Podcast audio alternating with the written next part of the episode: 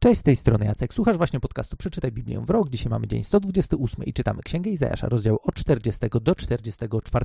Kiedy wczoraj czytaliśmy historię króla Hiskiasza, która takie, jak też wcześniej zwróciliśmy na to uwagę, była już w zasadzie naszą lekturą w drugiej Księdze Królewskiej, to ta historia bardzo wyraźnie oddziela nam dwie części Księgi Izajasza. I w zasadzie, gdybyśmy spojrzeli sobie na całego Izajasza i na to, jakiego rodzaju przesłania, w jakiej formie się tam pojawiają, to tych podziałów pewnie moglibyśmy mieć jeszcze więcej, ale rozmawialiśmy już wcześniej o tym, że w zasadzie Izajasza możemy spokojnie podzielić sobie na dwie części od rozdziału 1 do 39 i od rozdziału 40 do 66. I w tej pierwszej części, którą mamy już za sobą, mieliśmy przesłanie związane z nadchodzącym sądem, z tym, co nadchodzi na Izraela, którzy w tamtym czasie jeszcze byli wciąż u siebie, byli w zasadzie wciąż w Jerozolimie i być może nie mieli takiego poczucia, że ich historia może potoczyć się tak dramatycznie. Teraz jednak, wchodząc do tej drugiej części Księgi Izajasza, która, tak jak wspomniałem, trochę jest oddzielona tą taką historyczną narracją, którą mieliśmy wczoraj, która była w zasadzie taka, wiecie, to jest jedyne tego typu miejsce u Izajasza, widzimy, że teraz ton nam się ogromnie zmienił. I ważne też jest to, żebyśmy zwrócili uwagę na to, że to, o czym będziemy czytać teraz od 40 rozdziału Księgi Izajasza do końca, tam co prawda po drodze jeszcze można by było sobie podzielić tą resztę Izajasza na jeszcze jedną dodatkową część, ale odpuśćmy sobie. Mamy tutaj perspektywę niewoli babilońskiej. Tego, co zapowiadał Izajasz w poprzedniej części. I tutaj pojawia się też taka mała zagwozdka, o której chciałbym, żebyśmy tylko wspomnieli. Nie będziemy jej rozwiązywać do końca, nie będziemy za dużo czasu na tym spędzali, no bo zdecydowanie te kilkanaście minut na tę jedną kwestię nam nie wystarczy. A kwestią jest, kto w zasadzie jest autorem księgi Izajasza. Bo przy takiej zmianie, która pojawia nam się tutaj, pojawiają się też pytania, czy faktycznie to ten sam chłop dalej kontynuuje swoją narrację, czy być może napisał to ktoś inny. I z mojej perspektywy od razu powiem, że nie jest to w ogóle kwestia w żaden sposób inspiracji Pisma Świętego w ogóle, żeby było jasne. Bez względu na to, czy to ten sam Izajasz, czy być może ktoś inny dopisał tą drugą część Izajasza nieco później, być może nawet po śmierci Izajasza, to dla mnie absolutnie, powiem szczerze, nie ma żadnego znaczenia. Głównie dlatego, że Nowy Testament bardzo gęsto cytuje właśnie fragmenty z Izajasza z rozdziałów między 40 a 66, więc dla autorów Nowego Testamentu, dla ludzi, którzy te starotestamentowe historie czytali już z perspektywy zmartwychwstania Jezusa Chrystusa, to były teksty tak samo natchnione jak wszystko inne. Więc to jest jedna rzecz, która dla mnie w zasadzie załatwia mi osobiście sprawę, że hej, skoro Nowy Testament traktuje Izajasza jako jak najbardziej natchnione słowo od samego Boga, to jaki problem ja osobiście, taki brzuczek, miałbym mieć z tym tekstem? I z drugiej strony, nie widzę większego problemu w tym, gdyby nawet okazało się, chociaż tutaj dyskusje są dosyć intensywne, e, że może być tak. Na przykład jedną z opcji jest to, że ta druga część Izajasza została napisana przez jego uczniów, których też zresztą wspomina w e, tej pierwszej części, którą mamy już za sobą, i że tak naprawdę to uczniowie Izajasza, którzy później patrzyli na jego słowa z perspektywy właśnie wygnania i niewoli babilońskiej, dopisali te rozdziały, które teraz czytamy. Czy tak było, czy tak nie było, nie wiem, ale powiem wam szczerze, nie robi mi to absolutnie większej różnicy. Niemniej jednak chciałem, żebyśmy zwrócili na to uwagę, bo może być tak, że właśnie będziemy czytać Księgę Izajasza, że wiecie, ktoś kiedyś będzie z nami rozmawiał i powie, a w ogóle kto napisał Izajasza, nie, patrz, bo to jest takie, e, takie podzielone, tu jest jedna część, tu jest druga, tu się zmienia e, język i tak dalej, słownictwo. Powiem wam tak, no, no mi osobiście nie robi to większej różnicy, jeśli chodzi o kwestię samego autorstwa, ponieważ Izajasz w całości jest traktowany jako pismo natchnione z perspektywy właśnie zmartwychwstania Jezusa Chrystusa i jest on dosyć gęsto wspominany właśnie i cytowany w pismach Nowego Testamentu. Zresztą tam będzie jeszcze jeden taki bardzo ważny fragment, gdzie sam Jezus cytuje Izajasza właśnie z tej drugiej części, która jest przed nami. Więc o tym mówię tak, żebyśmy wiedzieli w ogóle, co czytamy, wiedzieli mniej więcej, co tutaj takiego się dzieje, bo też ta perspektywa jest bardzo ważna, bo właśnie mówimy tutaj o ludziach, którzy te słowa czytają z perspektywy niewoli babilońskiej, z perspektywy sytuacji, która dla nich mogłaby się wydawać być kompletnie beznadziejna. Absolutnie mogli nie widzieć tego, że cokolwiek dobrego ich jeszcze w życiu spotka. Bo tak naprawdę to wszystko, o czym czytaliśmy w pierwszej części Izajasza, w tych rozdziałach od 1 do 39, stało się rzeczywistością. Izrael jest na wygnaniu. Izrael został uprowadzony ze swojej ziemi. I jak ci ludzie mają odnaleźć się w tej sytuacji, kiedy widzą, że w zasadzie zlekceważyli to przesłanie, które miał do nich Izajasz wcześniej i ponieśli tego dotkliwe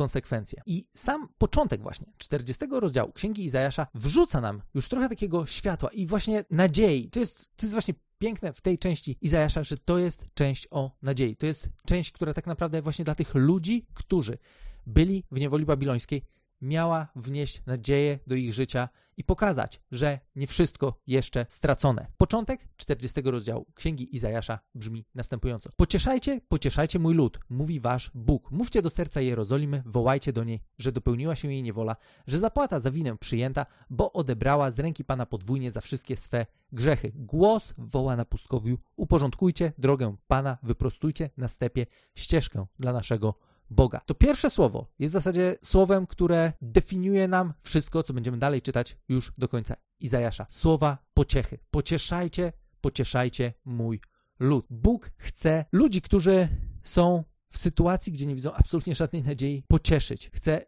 przynieść nadzieję, chce przynieść zachętę i pokazać im perspektywę tego, że wszystko jeszcze może wyglądać inaczej, że tak naprawdę ich historia nie kończy się w niewoli, ale tak naprawdę Bóg ostatecznie odniesie zwycięstwo. I kolejna ważna rzecz, która jest związana właśnie z tą częścią Izajasza, jest to, że jeśli chodzi o samą kwestię poznania osoby Boga, tego jaki Bóg jest, to teraz, w najbliższych rozdziałach, będziemy tego mieli tak dużo, że w zasadzie moglibyśmy każdą z cech wrzucić sobie osobno na tapetę i tylko o nich rozmawiać, bo Bóg, jak mało gdzie, w tak skondensowanej formie pokazuje, jaki jest. I z różnych cech Boga, które będą się nam wyłaniały właśnie w nadchodzących rozdziałach, mamy między innymi to, że Bóg jest całkowicie niezależny i robi to, co chce, bo jest Bogiem. Jest Bogiem i jest Bogiem jedynym. Nie ma żadnego innego.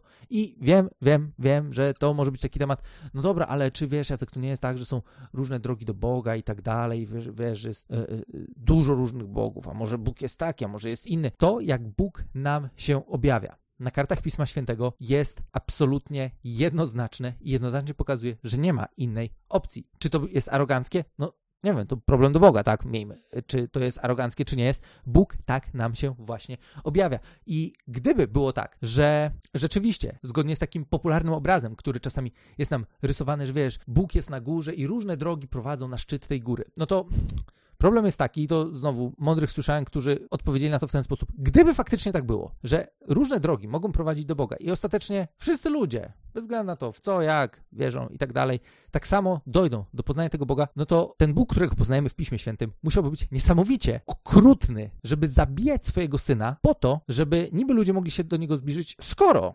zgodnie z popularną teorią, różne drogi prowadzą do Boga. Jezus o sobie później powie: Ja jestem drogą. I ja osobiście trzymam się tej prawdy, że jest jedna droga, a te inne drogi mogą nas doprowadzić do różnych miejsc, ale raczej szansa jest marna na to, żeby doprowadziły nas do tego samego miejsca, jeżeli po drodze nie wejdziemy na drogę, którą jest osoba Jezusa. I taki też Bóg objawia się nam właśnie u Izajasza. Zresztą te niektóre fragmenty, które tutaj się pojawiają, przypominają mi trochę o różnych innych miejscach, gdzie, gdzie właśnie Bóg prowadzi takie, wiecie, rozmowy. Hej, kto zrobił to, kto zrobił tamto, pokażcie mi. Pokażcie mi tych innych bogów. Bóg wyraźnie pokazuje nam też tutaj, że On jest Stwórcą, że On jest Bogiem historii, że On jest Bogiem, który odkupuje, który ratuje, który przychodzi ze zbawieniem. Choć kurczę, jak ja tego słowa...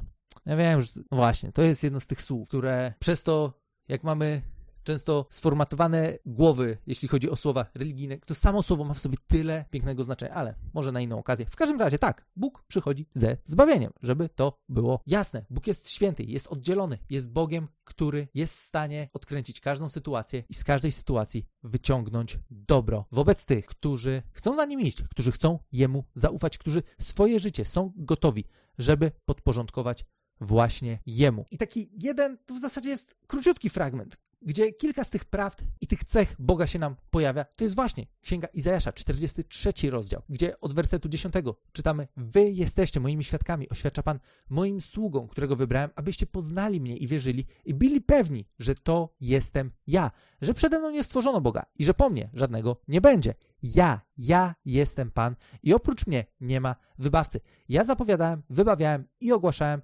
nie żaden obcy Bóg pośród was, wy jesteście moimi świadkami, oświadcza Pan. Ja zaś jestem Bogiem i nadal nim pozostanę. Nie znajdzie się nikt, kto by wyrwał cokolwiek z mojej ręki, kiedy coś czynię, kto to odmieni. I dla tych z nas, którzy mają już za sobą lekturę Ewangelii Jana, to być może, podobnie jak ja, mieliście tak, że tutaj jest co najmniej kilka rzeczy, które później Jezus powie odnośnie siebie również, gdybyśmy się zastanawiali na tym, kim takim Jezus jest. Ale to może też na inny odcinek. W każdym razie, nawet w tym fragmencie widzimy Boga, który właśnie pokazuje swoją całkowitą niezależność. Swoje po prostu, wiecie, nie aroganckie, to że hej, taki jestem i co, i walcie się wszyscy, tylko hej, taki jestem. Po prostu taki jestem. I to, jaki jestem, przejawia się też w tym, jak kocham, jak chcę dać każdemu szansę na to, żeby mógł mnie poznać. I łącząc te dwie rzeczy, które dzisiaj zacytowaliśmy, z jednej strony mamy tą pociechę, z drugiej strony mamy to, jaki jest Bóg, właśnie pokazuje nam to, że często w sytuacjach, w których nie bardzo wiemy, co zrobić, choć nawet patrząc na to, do kogo jest skierowany ten tekst dzisiaj, no to wiecie, mało z nas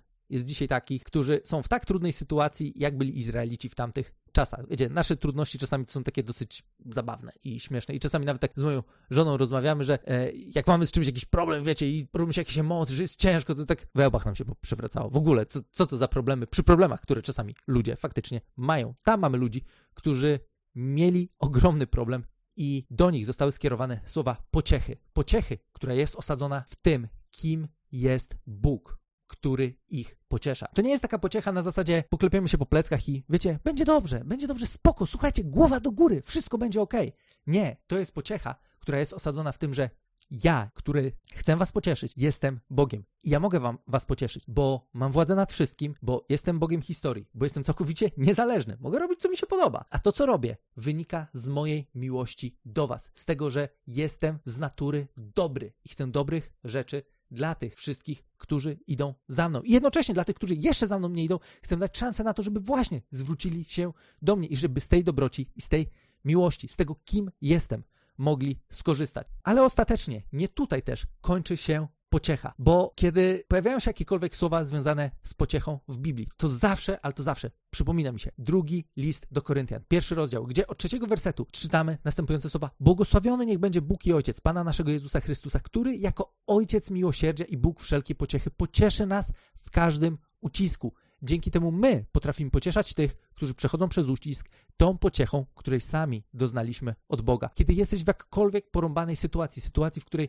nie widzisz nadziei, możesz doświadczyć pociechy. I ta pociecha powinna być zasadzona w tym, kim jest Bóg, kim jest ten, który chce nas pocieszyć. Ale nie tutaj kończy się historia pocieszenia, bo tak jak Paweł później napisze do kościoła w Koryncie, to, że wy zostaliście pocieszeni przez Boga, to jest fantastyczne, ale to, że Bóg was pocieszył, jest między innymi po to, w dużej mierze po to, żebyście wy później potrafili pocieszać tych, którzy przechodzą przez ucisk tą pociechą, której sami doznaliście od Boga. Mam nadzieję, że ten początek przesłania tej drugiej części Księgi Izajasza będzie dla nas właśnie taką pociechą. Wniesie do naszego życia nadzieję i co najważniejsze, znaczy mi osobiście najbardziej by zależało, żeby te słowa utwierdziły nas w tym, jaki jest Bóg, że Bóg jest dobry, że Bóg kocha, że Bóg chce dobrze dla nas. Kiedy my zdecydujemy się na to, żeby całe swoje życie podporządkować Jego woli, Jego pomysłowi na nasze właśnie życie, żeby Jemu całkowicie zaufać. I wtedy możemy spokojnie doświadczać każdego dobra, które Bóg ma przygotowane